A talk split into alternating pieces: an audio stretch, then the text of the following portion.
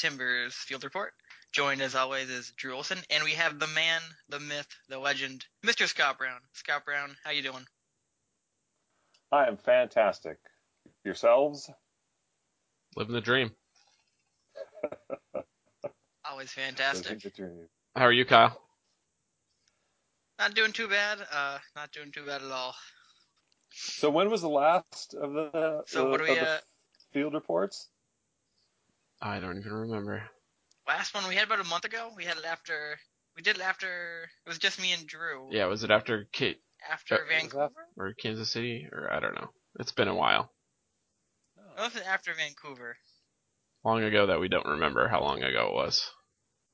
Oh wow! Exactly. What? It wasn't after Dallas or Orlando. I mean, I know those weren't away, but no, I think we've done about every month so far. I think we've kind of previewed the past month and the forward month and looked back.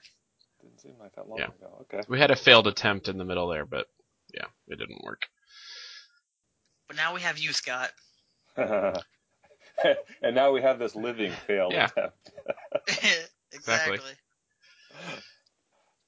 So, Scott, how about you get us started? And I'm pretty sure people have read articles about you through MLS Soccer or The Oregonian. That was about the governor or the congressman from Massachusetts, I think. Oh, okay.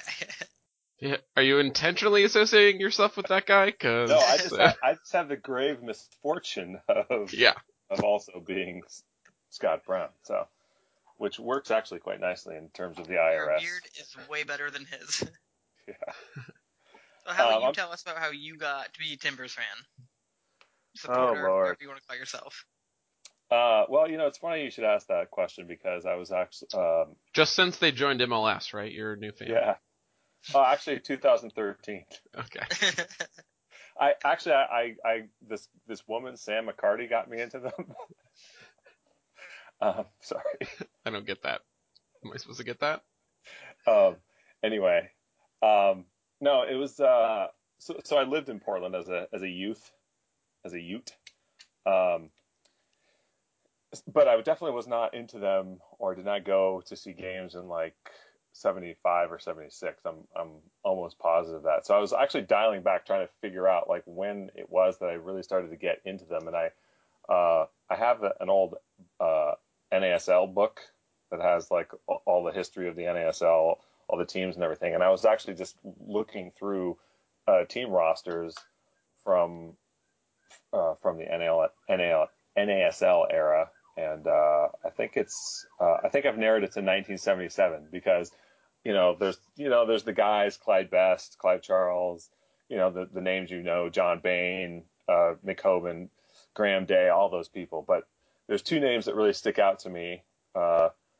Tony Betts is one and Stuart Scullion is the other, just because I thought he had like the coolest name ever. And looking at the rosters, those two only together. And I think 77 and 78. And Tony Betts wasn't on the team in 78.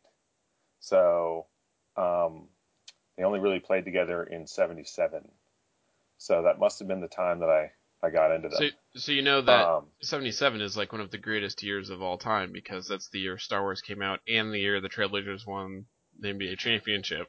Well, yes. Well, I was also – that was the first year I got into basketball and yes, I was very well aware of the Trailblazers. In fact, I even made a poster after they won the championship of like their them going through the playoffs. Like I drew up brackets and like had like little pictures I cut out of the different team logos and like what the scores were and everything. Yeah, it's brilliant. So, but I don't remember. Adorable. Yeah. Adorable. But I don't actually remember going to games until probably like maybe 78 or 79, and then like I start to see other names on the team that like really stick out to me, like Dragan Radovich and Young Jung Cho and other guys who are long since forgotten. So anyway, yes, late 70s, that's me. But I don't really have any, I don't really have any history with the team as a USL entity because I lived out here out in Pennsylvania. I was aware that they existed and I kind of looked at scores and stuff every now and then, but I was not super into it for whatever reason. But that was also before that you could really catch them on the internet and stuff like that, or at least easily. There were some pretty poor streams that you could find, but you know. But you don't understand. I lived out in the country, and all I had was dial-up. Oh wow. Yeah, I mean, I only had dial-up until like 2012. What? Yeah. Yes. It's true. At my house. I mean, in town at our business we had others, but at my house, yes, I lived in the dark ages. It was horrible. That's awesome, Scott. Yeah, that's really awesome. But when they got to MLS, I just swore that I was going to be at that first game, and and I've just sort of gradually gotten more, stuck in, so to speak, since then. So take us up to the present. Usually we have folks go through and name all the away days that they've been to. So I don't know if you have enough fingers. We don't have that much time, Drew. We don't have anywhere near that much time. I think New York made it 29. Total games. Some of those have been in Portland, but I've been to a lot.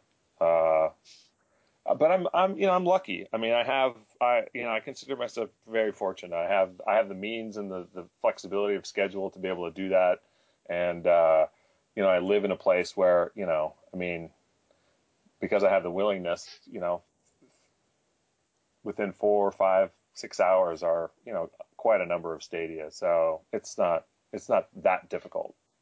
Yeah. And I'm motivated. So yeah, definitely something I didn't appreciate till I moved out here was, it's about the same distance. I grew up in Ashland. It's about the same distance from Ashland to Portland as it is DC to New York. And there's a lot of stadiums in that range. Right. Yeah. Well, and, growing up in the Northwest, you just have, I don't know. I always have, because I lived in the Northwest for, 25, almost 25 years. I feel like there's sort of like that sort of sense of feeling of isolation, because there's really, outside of Vancouver and Portland, and, if you stretch maybe San Francisco, there's really not anything close. And so, yeah, it's definitely a sort of a us against them mentality. At least that's how I kind of grew up feeling. So now I just travel the world, following the Timbers. So we brought you on specifically because we're going to talk a little bit about New York City away, but let's. Mainly it's your birthday. Oh, it's your birthday today. Yeah. Is it? I wanted to do that. I didn't know that. It's my birthday. Happy birthday. Thanks for noticing, Drew. I appreciate it. I haven't been on Facebook today, apparently, huh? The fact that you haven't, acknowledged me on social media makes me, question your love and loyalty. Yeah. I just turned 102 according to Facebook, so. Awesome. You don't look a day over 97. Oh, it's very nice of you to say. So let's talk a little current Timbers. We Scott and I not too long ago got back from the game in New York. The plan was, Kyle, to meet up and we were going to record a podcast up there. What happened, man? Well, that was the plan. Well, I had a small unfortunate incident involving a corgi, a trash can, probably a solid 2.5 pounds of green frosting, and the veterinary or the dog ER, and it involved him needing antibiotics and then him proceeding to explode from either end.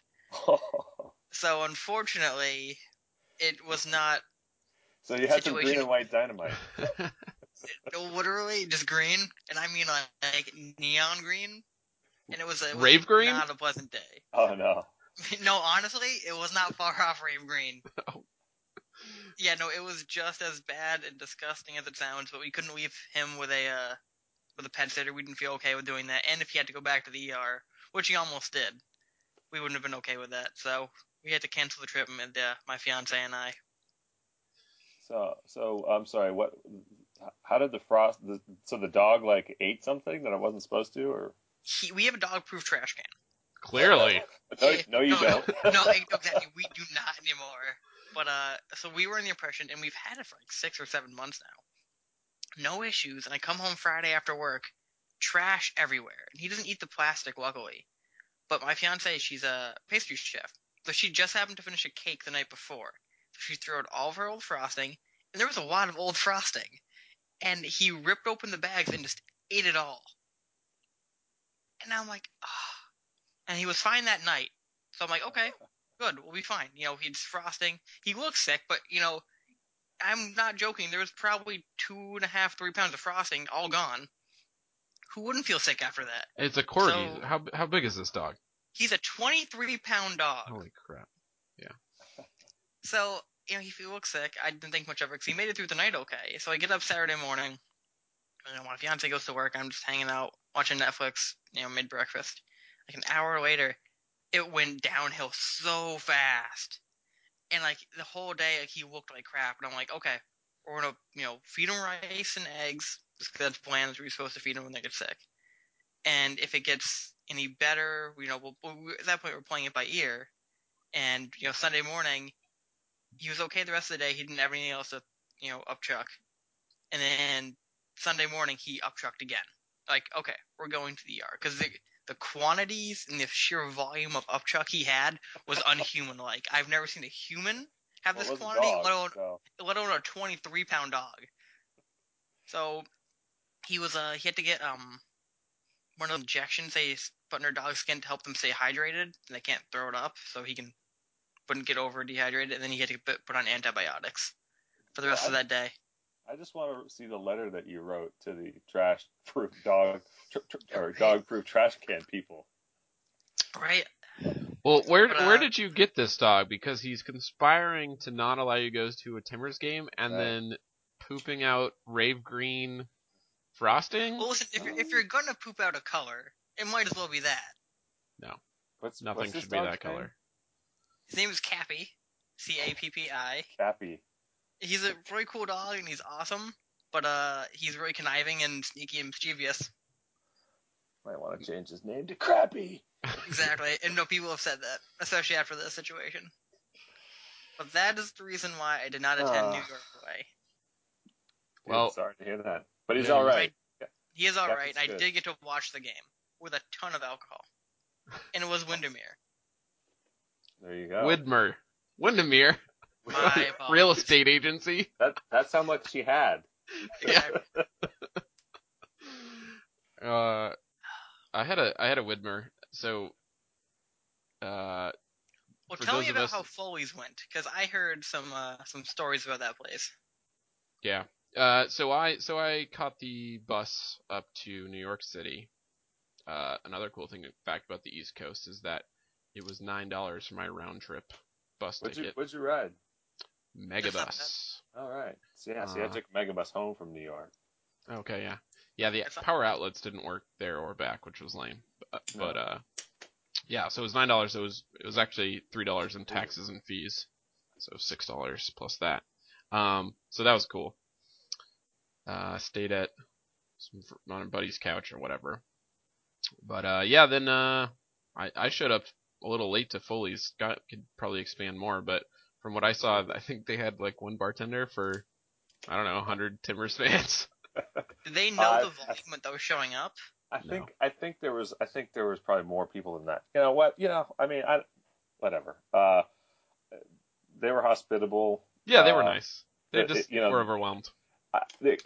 I was more concerned, honestly, not knowing the place, that you know there might be some baseball people in there. It advertises itself as a baseball bar, but I didn't get. I mean, although there was lots of baseball memorabilia, I didn't get the feeling that there was, you know, they weren't, you know, averse to other sports people being in there. But yeah, there was one bartender, but there was also some Windmere. Yeah, there was a Widmer rep and somebody else there, I think, that worked for Widmer that was passing out beer. So I mean, all in all, it went. I think it went fine. Yeah, it was a lot of fun. I mean, it was just a challenge from a staffing standpoint. You know, just out of there because everyone was obviously trying to close out at more or less the same time. So, you know, in order to get out of there to catch the subways up to the Yankee Stadium. I mean, I think in the future. You know, I might try to see if there's someplace to do it up near Yankee Stadium. If that's already a really long subway ride. Yeah. I didn't fully appreciate that. Well, it wasn't that long. I mean, I don't know. It felt pretty long. At least, you know, trying to coordinate all these people going from a bar to the stadium and, you know, five different trains and. Well, it definitely would have been more convenient to be, you know, closer, but, you know, what are you going to do? It is what it is. So, but yeah, it was nice. You know, then we got up there and immediately, you know, there was a lot of talk about, you know, about the regulations at Yankee Stadium with respect to, you know, what you can take in there. And, you know, if anybody from an opposing group that's going into Yankee Stadium is listening to this, you know, believe the hype. They're very, very restrictive.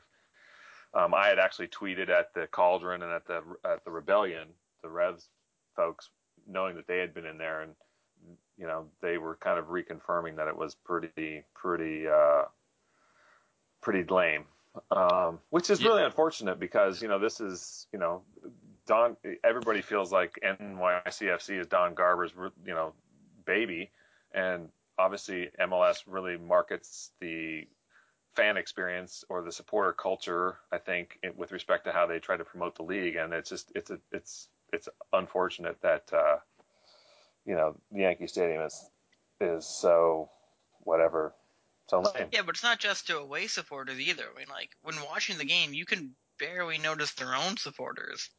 Well, I think they only allow one drum for their own supporters, which, yes, is absolutely. And I'm hoping that will change. I mean, hopefully seeing groups like us that we're not, you know, that we're just, you know, boisterous and trying to be fun and trying to abide as best we can by what they've asked for, you know, they can allow these things to happen, and it's not, you know, the world's not going to end. It's like, you know, it's not a baseball game, for fuck's sake. Yeah. And it was interesting because not only were they like super restrictive, they also somehow seemed overwhelmed, even though we were like, I'm sure probably more, you know, cordial and responsible than I would imagine a lot of supporters groups would be. Well, I thought Red Bull supporters come to mind, but yeah. I thought we did ourselves well in the walk up to the stadium. Yeah. Although even remember when you and I were sitting in line, the dude was like, "We kicked out 5 people last week for cursing." So. Just yeah. Like, well, right, so anyway, Kyle. So you know, we basically congregated across the street from Yankee Stadium as they had specified, and to their credit, NYCFC was, you know, they were very forthright, and I you know, it's not like I've dealt with a lot of front offices, but you know, they seemed like they were on top of it, and everything that they said was going to happen is more or less what happened. And you know, but so we congregated across the street and then marched over to go into our gate, and immediately, of course, you know, the whole talk going up from Foley's and so forth was, you know, to some extent about the limitations on language and the fact that they had made that request, and I just wanted people to know that that was out there, so that it didn't catch anybody by surprise if it became an issue. And you know, so everyone's just in full voice cursing their cursing as loud as they can in the chants, because they know outside the stadium it's all cool. And it's like, right. Some of the looks that we were getting from some of the staff were like, "Do these people understand what the rules are? They know they're in the Bronx, right?" Like, yeah. Yeah. Well, and it's really, yeah, the sterilization aspect is a little whatever. But yeah, so, you know, that guy, like Drew said, you know, said, "Hey," but you know, the thing that was weird about it is that it sounded like he almost said it as a point of pride. Yeah. Like, yeah. We kicked out like 8 people last week. Notching his belt. Almost like, you know, we were trying for 10, but we didn't quite get there. Yeah. And of course, the irony is that the person that cursed the most in the area next to us was the, like, scorned Yankees fan, or I don't know if he was, I assume he was a Yankees fan, but there's, oh, really? Did you see, oh, you were probably on the other side. Yeah, there was a guy right next to us, like, the whole game, just cussing a blue streak at us. It was really amusing. I mean, we were playing along a lot of the time, but it was, you know, they actually, by the end, they had a cop just standing next to him, basically. With a taser at the ready? Yeah. No, he was white, so. Yeah. Well, and so then you know, we had some guys come up and help out with some of the capo stuff, which is not uncommon. And you know, it was actually Leo, and he started banging on the chair. And so a bunch of people started banging on the chair, and that's when there was this guy who I think he was a Yankee security guy, but he looked like he was like in his mid 60s. He reminded me of? He reminded me of like Harvey Keitel in Reservoir Dogs, that kind of a thing, but in sort of more casual attire. Because he had that kind of air about him. And I swear, man, when we started banging on the chairs, he really looked like he was like, he had this mechanism in him that was like, you know, if this goes on too much longer, I will start killing people. And you know how to clean it up too, right? Yeah, that's right. Yes. Oh my gosh. Now I'm thinking of, I'm thinking of Tarantino's character. What was his wife's name? Shoot. Oh, yeah. Because when she comes home, she's not going to like this. Yeah. Oh, sorry. You know, there wasn't Mr. Brown in that. There was, yeah. Nice. There's Mr. Pink, too. Yes, there is. So anyway, the game. Let's talk about the game. I guess that's part of it. Well, actually, before we get there, I don't want to let us get to... Before the kickoff, they were... Did you see the signs? They had their like Jumbotron or whatever advertising the DJ that was playing. No, did you notice that? No. I mean, and it was like we were trying to chant before kickoff, but it was pretty difficult because the music was so loud. Yes. It was so loud, and just basically, for those that don't know where the away supporters section is, it's basically so if home plate is kind of behind the corner flag. A little more central than that. We were right there, probably. Right on the third baseline. Yeah, baseline. Okay, yeah. Yeah, you're right. Back.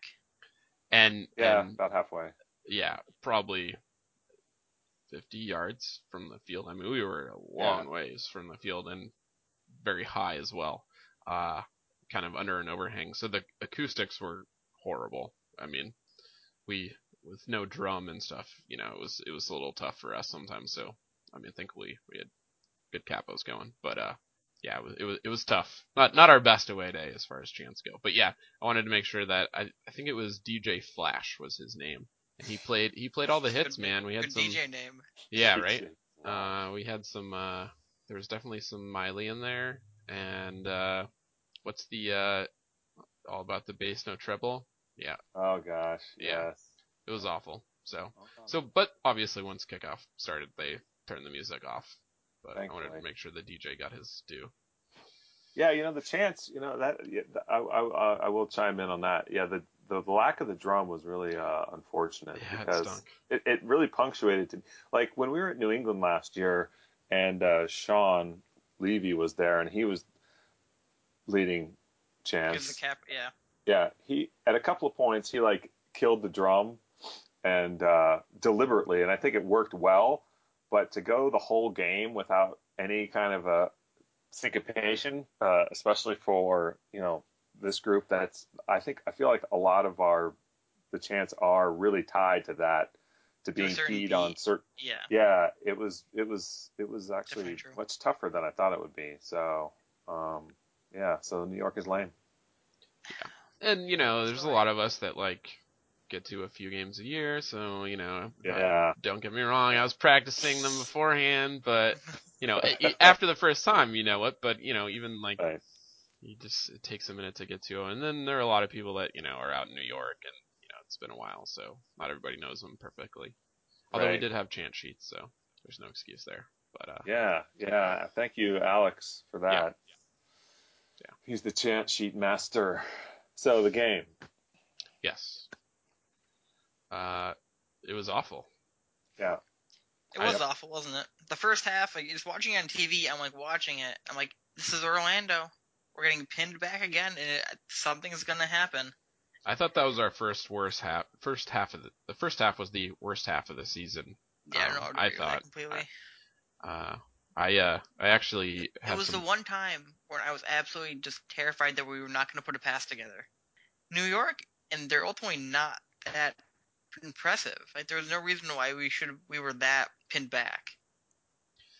Yeah, I mean, everyone was excited for like Yarte to play and stuff, and he was terrible. We couldn't control the possession. Ridgewell, I mean, Borchers had a decent game defensively, but him and Ridgewell's passes were just bombs that turned into turnovers most of the time, it felt like. And yeah, I mean, that first half was just awful. Well, yeah, you know, I also realized that I watch games much differently when I'm watching them on TV as to opposed to actually being there, because it got to halftime, and once it got to halftime, I was like, it goes so much faster. Well, I was dazed. I felt like I was dazed, but then I thought to myself, God, that was absolute shit. Like, yeah. Like, I was cheering and chanting, but the actual game, now that I think about it, wasn't that good. Yeah. Yeah, actually, I had a couple buddies that that are New York City season ticket holders in the section next to the away supporters. So I went and had a beer with them at halftime, and they were like, "We thought you guys were good. Like, this was bad, you know." And obviously, they didn't have, you know, David Villa or Diskerud, who played for the USA the night before or whatever. So obviously not their best team either. And they pretty much bossed us in the first half. Obviously we played much better in the second half, but yeah, even they were like, but ooh. The funny thing about that is, like, I knew Villa just because, you know, I just pay attention to the league in general, but I knew Villa was struggling with a hamstring injury or whatever it is. And I knew Diskerud had played midweek, but that was with – did he play – he played for the U.S. on Wednesday, Wednesday, right? Yes, yeah. So I didn't even think he – I mean, whatever. I thought he would play on Thursday, so I was thinking, oh, okay, so he might be a little bit tapped on Sunday. So it all worked out in the end anyway. But the point here is that when the game started, I guess – I just wasn't even cognizant of the fact that Diskerud wasn't on the field. I was just, like, wrapped up in so many other things, and it didn't hit me until for a little while that Villa wasn't out there either. And so, you know, in hindsight, the fact that the game was as poorly played as it was, with, you know, them missing their two DPs, seemed like, yeah, okay, yeah, it's a small pitch, but, I mean, it's that, you know, I don't know. Yeah. Yeah. I mean, luckily we turned it around a little bit in the second half. Obviously got the goal. I think we did a relatively good job of turning around. I mean, once he put Nagby in the midfield, he kind of lost that situation. I mean, I don't think it was complete, like, heads or tails, but we were definitely on an upswing in that second half. I mean, the second half strategy seemed to be, no one can do anything. Let's give it to Nagby at midfield and have him dribble to the goal and either shoot or pass. I mean, he was our entire offense. They had no answer for him in the second half, and that's basically why we scored, I think. Well, and you know, to New York's credit, I think I felt like they had some pretty good chances, and not, you know, if it weren't for Corsey, I mean, who actually had, like, you know, very good game, few pretty good saves. His best game. Yeah, best game in Timbers jersey. And I mean, Borchers saved one off that would have about to go in, almost off the line there too. Yeah.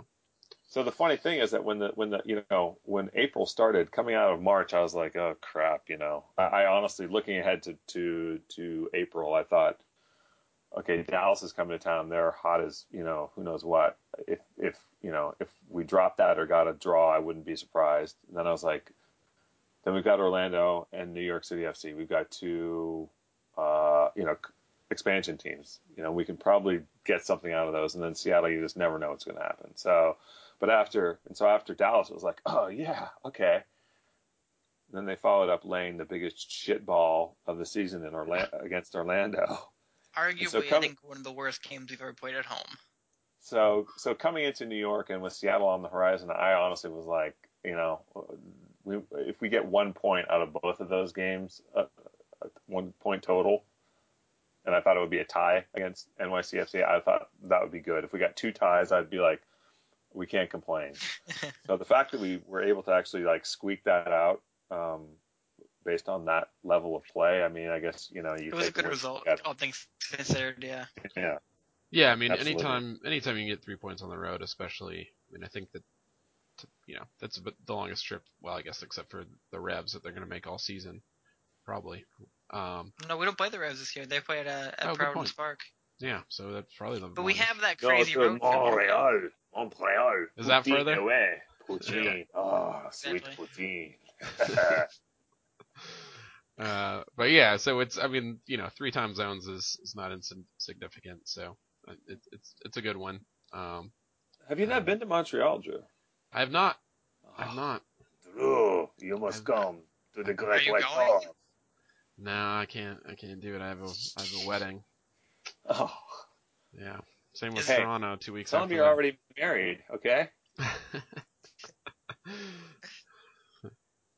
Well, Montreal's a fun trip. Even if you're going to Montreal for the sake of Montreal, it's a good city to go to. Yeah. So,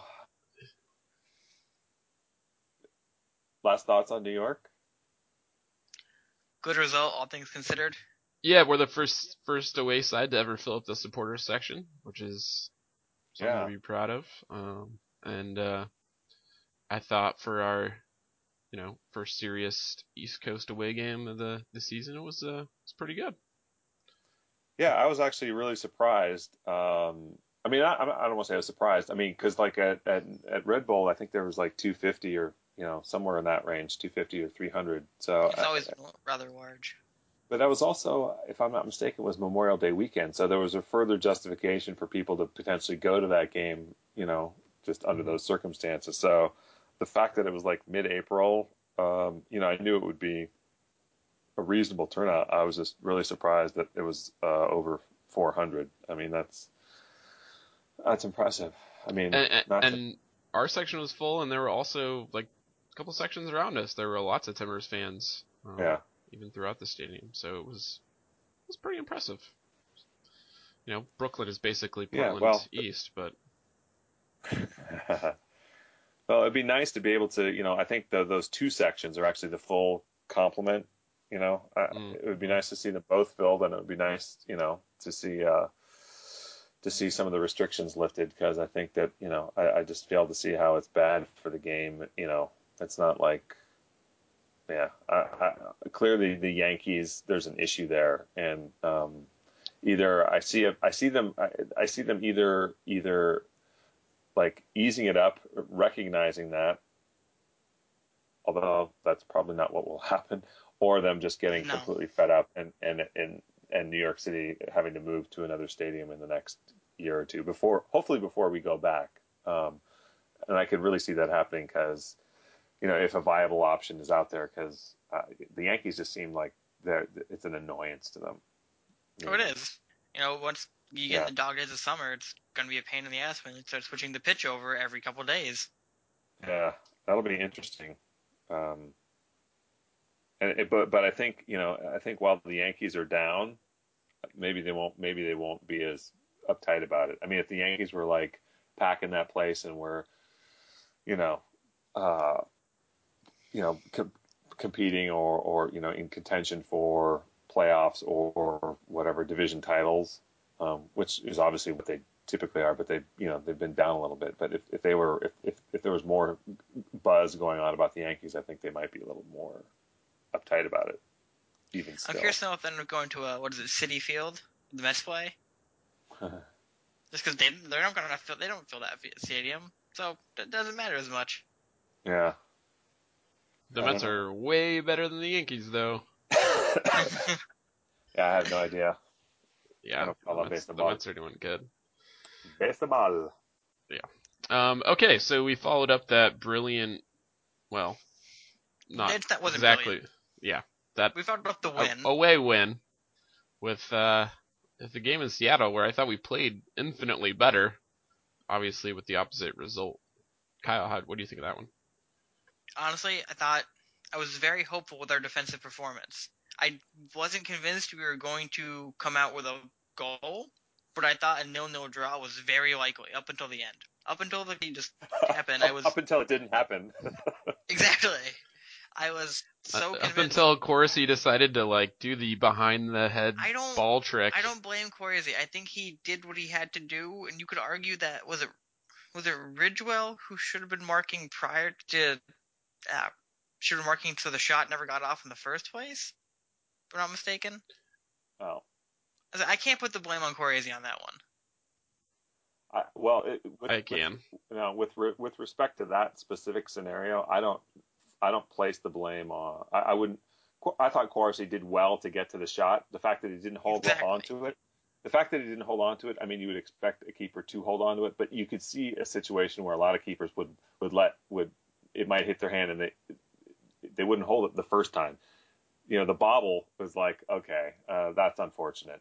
But you know, the reality is, like, going into that, it's a throw-in from, you know, and it bounces, and you see Borchers go up and jump wildly and get nowhere near the ball, which to me is like, you know, this is an experienced guy. I mean, you know, I'm not about nitpicking every single thing because things will happen, but the thing that seems weird to me about the Timbers right now is, you know, we've got like $1.5 million in our center backs. You know, I think Borchers is at 300,000 and Ridgewell's at $1.2 million.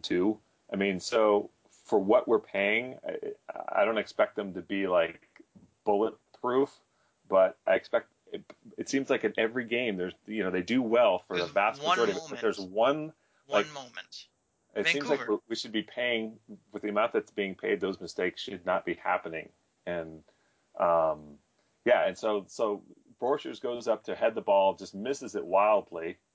And this is a guy who's played plenty of games in CenturyLink, who's well experienced. You know, it's not like this is a new thing to him. And, you know, from an atmosphere standpoint, I mean, he certainly is, you know, none of this is new. So, and then the ball, like, and there's nobody there. There's like just nobody there. And Rose, I hate every time that guy comes on because there's just some cruel irony to a guy named Rose, like getting shots on goal or scoring, you know, because I just whatever. So yeah, you know, he gets that shot. It's not a great shot, and of course he gets down well. You know, I don't fault him for that, but yeah, it just bounces up, and then, you know, in an effort to stop it, it just, what are you going to do?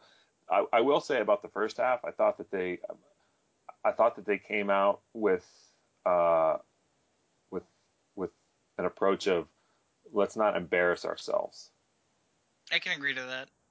Meaning, I felt like they were cautious and they just didn't want anything really radically bad to happen early, because like it was a lot of possession, but it was just like it wasn't going anywhere. There was no cutting edge to it, and you know you're going to get that when you have Jewsbury in there, and it was interesting that they had Arudi Yarte, Aspria, and Nagby, because you think, oh, you know, on paper here are some guys with some speed and potentially a little bit of flair, and you know, but it was a completely new pairing, really. You know, Aspria to me is. Aspria and Yarley are both very new, and they're still adjusting to MLS, and I can completely appreciate and understand that. That doesn't mean they performed very well, and I'm hoping they're going to adapt and better. Well, and Aspria is, to me, is still not a starter. I mean, like when he starts, he just doesn't have that same dynamicism. Is that right? He's not as dynamic when he starts, And I don't know, you know, if that's because, you know, going into it mentally, he's just like, okay, I got to like pace myself. I can't just come out, you know, I'm not sure what it is. But, you know, I wouldn't expect him to play the full 90 minutes the way he plays when he comes on in the 60th. But, you know, what he does when he comes on in the 60th is what, like, you know, is what is compelling about him. Right. And I thought Nag. I mean, I just on the other side, like Yarte has, in my opinion, been awful. I mean, it seemed like a turnover every time that the ball came to him. Yeah. I didn't know that I was going to miss Rodney Wallace as much. I felt like Yarte was not, was really not that. Just, I mean, like he was in the game. I mean, like he's out there really. Like he did not. He was not getting any touches, and I'm not sure. You know, I'm not cultured enough to know if, you know, it's because the plan was to go down the opposite side or you know, if somebody was marking him out of the game. It just seemed like he had no involvement. Existent. No, he didn't. I thought watching the game, you know, he didn't clearly have an impact. you know, and I thought obviously Nagby was like a dynamo in the first half. You know, I mean, he was very involved. Whether or not it led to anything, you know, significant, who knows? But what I was noticing in the second half, especially after Gaston came in and he moved out to the right, it was like he completely disappeared. I mean, and even Lawless made some sort of a comment, but I was late, and it may have been after Seattle had scored and we were trying to attack. You know, I was watching what was going on, and like Nagby was like out there on the right, just kind of, it was almost like he was spectating. And I don't know if that's because he was, you know, gassed, or, you know, if he just, I don't know, but like a guy, when I see him play, it's like the guy has such incredible ability to get around players and open up that little bit of space for himself. It seems to me like at that time of the game, that's exactly what you need. And, you know, if that's coupled with, you know, a shot, I mean, you know, that can open up so much, but I don't know. It's a weird thing, but he did. I will say that little chip he had to Arudi that was offside, that was freaking beautiful. I was like, I jumped up and I was like, ah! And I was like, oh, seriously, he was offside. You gotta be. Oh, that was serious Valerianism there. And absolutely. Oh, go ahead. I mean, I was just going to say echo that and say that, you know, I think maybe he was just tired because he's like all we have right now. And there was one moment I looked that Nagby had been fouled 6 times and Portland had committed 4 fouls. Yes, that's correct. At one point, you know, and I think I counted it was the 4th minute until Alonso fouled Nagby. Like, you know, not that that's unexpected, but, you know, it's just he knows every time we play Seattle, he's going to get beat up. And without Valeri to kind of take some of that attention away from him, and our strikers not playing great, like they knew that they could just hammer him. And, you know, maybe he was gassed at the end. I bet no one's looking forward to Valeri coming back more than Darlington Nagby, really. Yeah, well, I mean... And the other thing too is like what these last, you know, 3 games have shown is that, and this is no mystery. I mean, I'm not this, what I'm about to say is not surprising. I mean, obviously what we lack in not having Valeri is creativity. You know, so where are you going to get that? I mean, that's just something you typically, you know, your team is structured to you know, you buy it. I mean, obviously Valeri is that person. He's a DP, but you know, beyond that, I mean, when one person being gone impacts your team that greatly, and I'm not saying that Will Johnson doesn't have an impact as well, because he does, you know, and I've actually been sort of like vacillating back and forth on, you know, what Will can do or not do, but you know, what I've heard people say and in thinking about it, it's true. You can't deny it. It's like, he's got that, you know, that grab everyone by the scruff of the neck and say, you know, get your shit together. Let's move this. You know, he may not always make the best passes but you know what, you know, that's the guy you want on your side. He's the captain. Right. I mean, it's those qualities that make him the captain, not his technical ability, not saying he doesn't have that, but his attitude is what makes him such a great captain. But why do we lack that as well? Somebody who's got that fire. I mean, there's really, I mean, like you look across the board and you say, oh well, Ridgewell. Well, yeah, okay, Ridgewell may have that, but you know, he's so far removed from so much of what's going on that it's. I feel like it's not, you know, his ability to really impart that and have an impact is, I don't know, just doesn't. Yeah. Oh, agreed. I thought Jew's great to have that, didn't he? Wasn't Jew's great? I never thought he was never that kind of captain. I don't feel like he was that kind of. I think he could organize the setup, but he was never the type of person that would yell at you to do your job. Well, he's not. He's certainly not on Will's scale, but he's. I feel like he got feisty now and then. He was not like, you know, he's not. Yeah, he's not a bruiser by any stretch of the imagination, but yeah, I don't know. It's hard to be that guy when you're not a consistent starter, though. Yeah. I mean, I can see that being tough. But, and you know, he had But yeah. Jack, you know, there he is. It's the Cascadia Derby. It's not like he's never played in one of those before. Yeah. He's, you know, it's not like he hasn't been around. It's not like he's new to the team. He's, you know, he's a fixture. You know, even though he's not starting, he's there, and he's almost always. I think when he's healthy, he's almost always at least in the lineup or in the starting, or on, if he's not starting, he's on the bench. You know, so yeah. I don't know. But, you know, when you talk about different areas of the field, it's like, you know, center backs. I'm harping on them, but I look and I think, like, what is our backup there? I mean, because if one of those guys goes down, we have a lot of our eggs in the Borchers Ridgewell basket. It's Paparada. Yeah. That's our backup. I don't even know if we have a fourth. If we do, it's not coming to mind right now, unless he's playing for T2. Yeah, I'm looking at our roster. I don't think we have. That's reassuring. That's a serious one. Well, again, thankfully that's not an injury problem we need to worry about right now. We've got other injury problems to worry about. But I just, you know, I look at, you know, what goes on the field, and I'm like, I see Paparado on the sidelines, and I think, my God, what if he actually has to come in and play? Well, but then I start to think, okay, well, it's great that we've got Borchers and Ridgewell. I mean, they're experienced guys, and, you know, hopefully they're going to get these little kinks worked out, and it'll be solid, and they won't, you know, we're not going to have any injury issue with them. But, you know, Paparado, he's gone after this year. I mean, he's just collecting a check. There's no way. I mean, unless I'm completely off base here, he's gone. I mean, he's 2 years old. So what's the, we're Edward paying him more than he's worth, right? So what's the succession plan there? You know, it's like Borchers is what, 34? Yeah, he's getting up there. So he's solid, he's good, but it seems like one of those guys with their experiences should be almost like should have someone younger and you know that they're sort of like bringing along, like it's the tutelage, like it was the Mikhail Silvestre, Andrew Jean Baptiste, you know, that kind of a thing. But what do I know?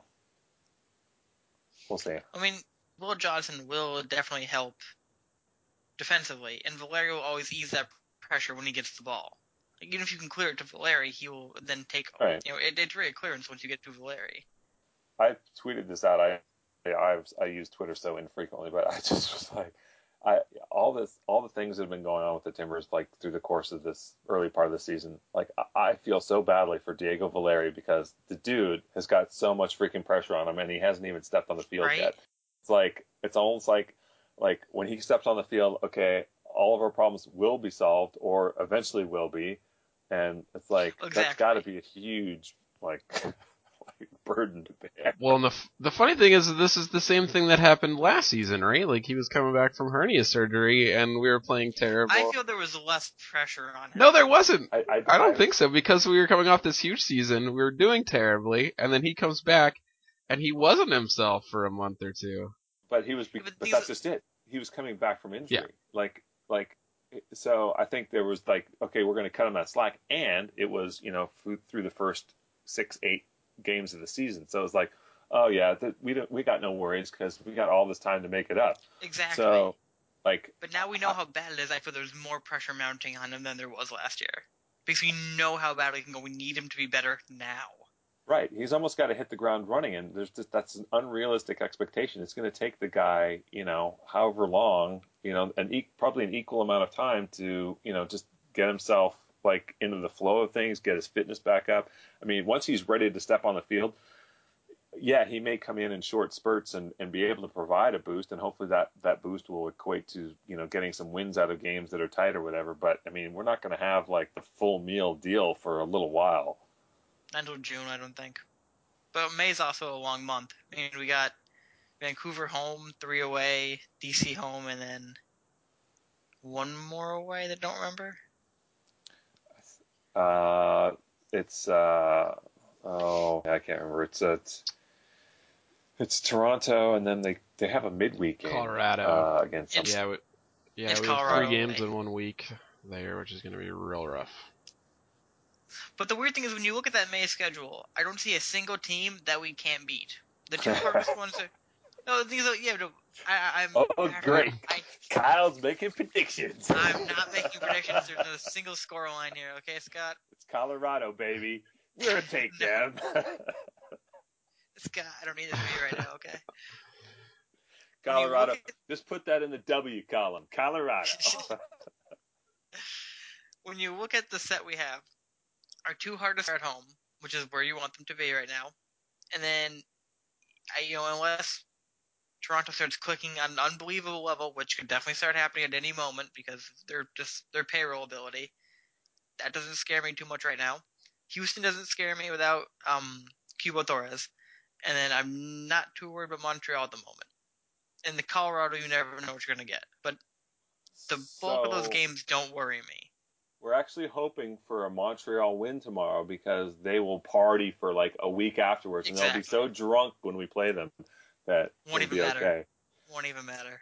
Yeah, unfortunately, they it looked like if you looked at their schedule prior to them actually qualifying for this phase of the Champions League, I mean, they were like, bam, bam. They had a ton of games, and then they got a bunch of them cleared out of their schedule, understandably so, to be able to be more competitive in the Champions League final. So I don't think they're going to have they're not going to be nearly as fatigued as they would have been otherwise.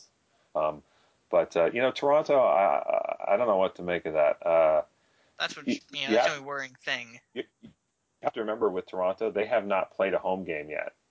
They're playing, I think, their first home game either this week or next week because their stadium is getting refurbished or added on to or whatever it is. So when we play them, that will, I think, be their second home game of the season. And I don't think there's going to be any conflict with, like, Gold Cup or anything else. So they should have Altidore and Bradley. Bradley, yeah. Yeah, if we were playing them like a month later, those guys would be gone. But I don't know. I mean, I watched the game. I watched them play what they just beat Orlando. Yeah. They didn't look fantastic, but Altidore scored a couple of goals, and Joey Vinko almost scored he had an interplay with Bradley, a goal he almost scored. That was that dude's legit, dude. Yeah, Giovinco. I mean, he's. But that's the thing. You just don't know what Toronto you're getting right now because they can turn it on because they have the talent, but they also don't have the gel. I mean, they just don't – you don't know what you're going to get anytime you play Toronto. And that's kind of worrying. So they don't have gel, but it's Canada, so they have moose. Oh, thank you. Appreciate that. Nice. Yeah, I know Michael Bradley uses a lot of moose in his hair. Did you see that photo of Bradley talking to Grant Wall? It was like separated at birth. Then they just were birthed. All right, so why don't we look forward to these games, huh? I think a home game is going to be real nice, first of all. Although I guess the last time we had a home game, it didn't go well. So, Cascadia is always a tough match. So let's.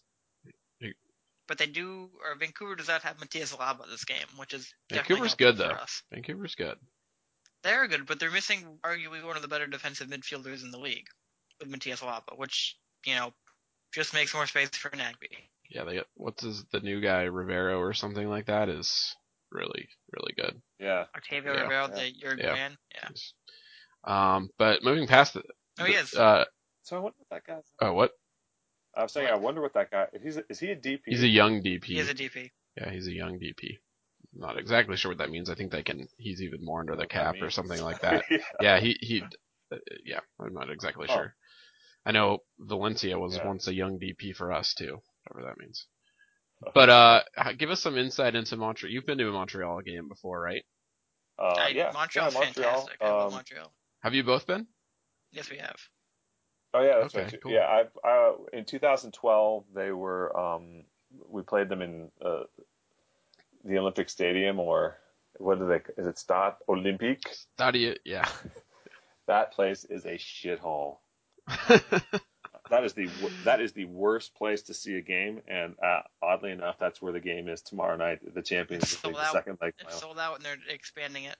Yeah. Well, I'm not sure. I mean, I don't know what the weather's like up there. I mean, to some extent, they probably couldn't get away with playing, some of the games that they've already played in Montreal outdoors at this time of the year anyway. But, and hopefully they have better turf. It seems like that. I mean, the turf that we played on in 2012 was, I mean, it was horrible. I mean, there was like seams and rolls. It looked like some drunken guys had rolled it out like 3 hours before the game. Seriously.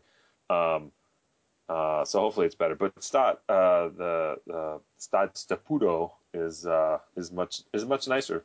Yeah, it's a nice little stadium. Good atmosphere. Yeah, we got a little corner to ourselves, and if I remember correctly, it started raining during the game. It did. Shocker. And then everybody that was down from where we had us at the back of the section. Up. Yeah, everyone with each like little bit more of rain, everyone just kept moving back. So eventually, whereas we had probably like 10 or 15 rows ahead of us with not really hardly any people, by the end everyone was sort of crowded back into the last 6 rows trying to avoid the downpours. Yeah, it was nice, and Footy was there and we acknowledged him. Yeah, I remember that was a good tifo. Any advice for what folks can expect? Any good poutine joints that they should check out? Do you guys know? Well, I'm no expert on it. The last time we were there, we went to a place called La Banquise, which is one of those places that sounds like it. If you're from Montreal, it either you rate it very highly or you say, oh well, it's a little overrated. But it was good. I found some other places that doing some research. So my plan is I'm getting there, I think Friday, and the game Saturday, and I'm also staying Sunday and leaving on early Monday. So my plan was to hit one place each day for the 3 days. So I've done some research, trying to find some places. We've got a guy who's in the ECP who lives up there, Sean, mm-hmm. who's super helpful. I don't know how long he's been up there. He's been up there for a few years, but yeah, Sean, if you're listening, we want to have you on this podcast. Yeah, definitely. So yeah, it's a really nice city. I knock on wood, I hope the weather is not cold and rainy or anything. As long as it's mild and sunny, it'll be awesome, because Montreal is a beautiful city. Going up there last summer was awesome. I mean, the timing was perfect and the weather was great. And Montreal is like one of those places, if the Timbers play there in the summertime and you've never been there, that's one you really want to go to. That's my opinion anyway. That's what we try. I've been there a few times, and there's so much to do in Montreal. Even like if you have the chance to go to Montreal, it's just a great city to walk around in. Yeah, it's got the old part of the city, which is really cool. It's just got some interesting stuff. It's a nice place. Well, I'll be at a wedding in Lawrence, Kansas. That's so cool, yeah. Drew. So cool. I bet you guys are envious. They also have, oddly enough, there's this place. It's just like a tourist thing, but they have this is the weirdest thing. They have the absolute best soft serve vanilla ice cream I've ever had anywhere. I mean, I'm not like a huge connoisseur, but I'll get it here and there. This is, I mean, I will just deliberately go back there for this ice cream. It is so good. So, well, there you have it. My plug for soft serve, and it's not called Mr. Softy either. Maybe if they have some icing, you can take some back to Kyle's dog. Although I guess it would be called Monsieur Softy, wouldn't it? Sorry. As a guest, I have to be an instigator. So you guys are committing to doing this again when? Got to get it on tape. And scheduling's permit. End of next month, beginning of June. Oh, come on, you got to do a Canadian, like a sandwich between the two Canadian games. If Sean will come on, we'll totally have a one after Montreal. Definitely. So if he's listening, or Scott, you can guilt him into it, or bribe him with many delicious Canadian beverages. He'll totally do it. And I've already talked to some folks in the Lone Star Brigade, so hopefully we'll have some folks for Houston as well. So. Oh right. Oh yeah, I forgot about Houston. Yeah, it's sandwiched right between those. Yeah, that is an intense road trip. It's going to be tough. Yeah. It's Montreal, Houston. So wait, Toronto. So are we taking any predictions here for Montreal, Vancouver and Montreal, the Canadian double shot? Come on. I don't know, Scott, am I allowed to? As long as you don't do that. Oh, we got them. That's a W. No problem. I'm thinking Vancouver. I'm going to be optimistic. I'm going to say like 2-1. In Montreal, I'm going to go with a draw. Yeah, I think that's a good guess. I mean, we usually beat Vancouver. I think we have a better record at Vancouver than we do at home against them. But yeah, I think we'll beat Vancouver. Although they do seem like a team that is going to capitalize if we do have one of those defensive fuck ups. But we can probably pull that one out. I think it'll be tough to get a win. I think we'll get 1 point out of Houston and Montreal. I'll put it that way. We're gonna tie one of those games and lose the other one. Oh, so you're saying we'll lose? Okay. Yeah. And so I definitely agree with Scott on the Vancouver. I think it's gonna be a 2-1 to us. And I'll say it's gonna be a 1-0 win for the Timbers in Montreal. I think coming off the Champions League, you know, they're plagued with injuries, and I don't know. I have no idea how tomorrow's going to go for them. I'm confident and hoping they're going to win, but realistically, there's not many signs to point to any victories they can have at the moment, other than Piatti. Well, we could still be in a good shape with that game because I haven't looked at the schedule. If they play at the weekend, then I think we'll, you know, our chances. You also have to imagine by that point, Johnson and Valeri will be getting minutes. Yeah, but what I was getting at is Montreal, if they play at the weekend, I think they also play in the middle of next week in the Canadian Championship. So that will be like 4 games in like 10 days or something. So never underestimate the power of fatigue. It's true. All right, I'll shut up. All right, yeah, so before we go, rate us, you know, give us a 5-star rating on iTunes and all that crap. Follow us at TA Field Report. You can shoot us an email. Is it I always forget. timbersfieldreport@gmail.com? That's correct. Okay. What's your Twitter handle, Scott? S Browns. Yeah, it's a quality follow. If you don't enjoy reading people tweeting, just look for the penguin. Yeah, the penguin. At Kyle Carvalho, at Drew J. Olson. All right, brothers. I guess. Okay, Rose City till I die. All right, bye.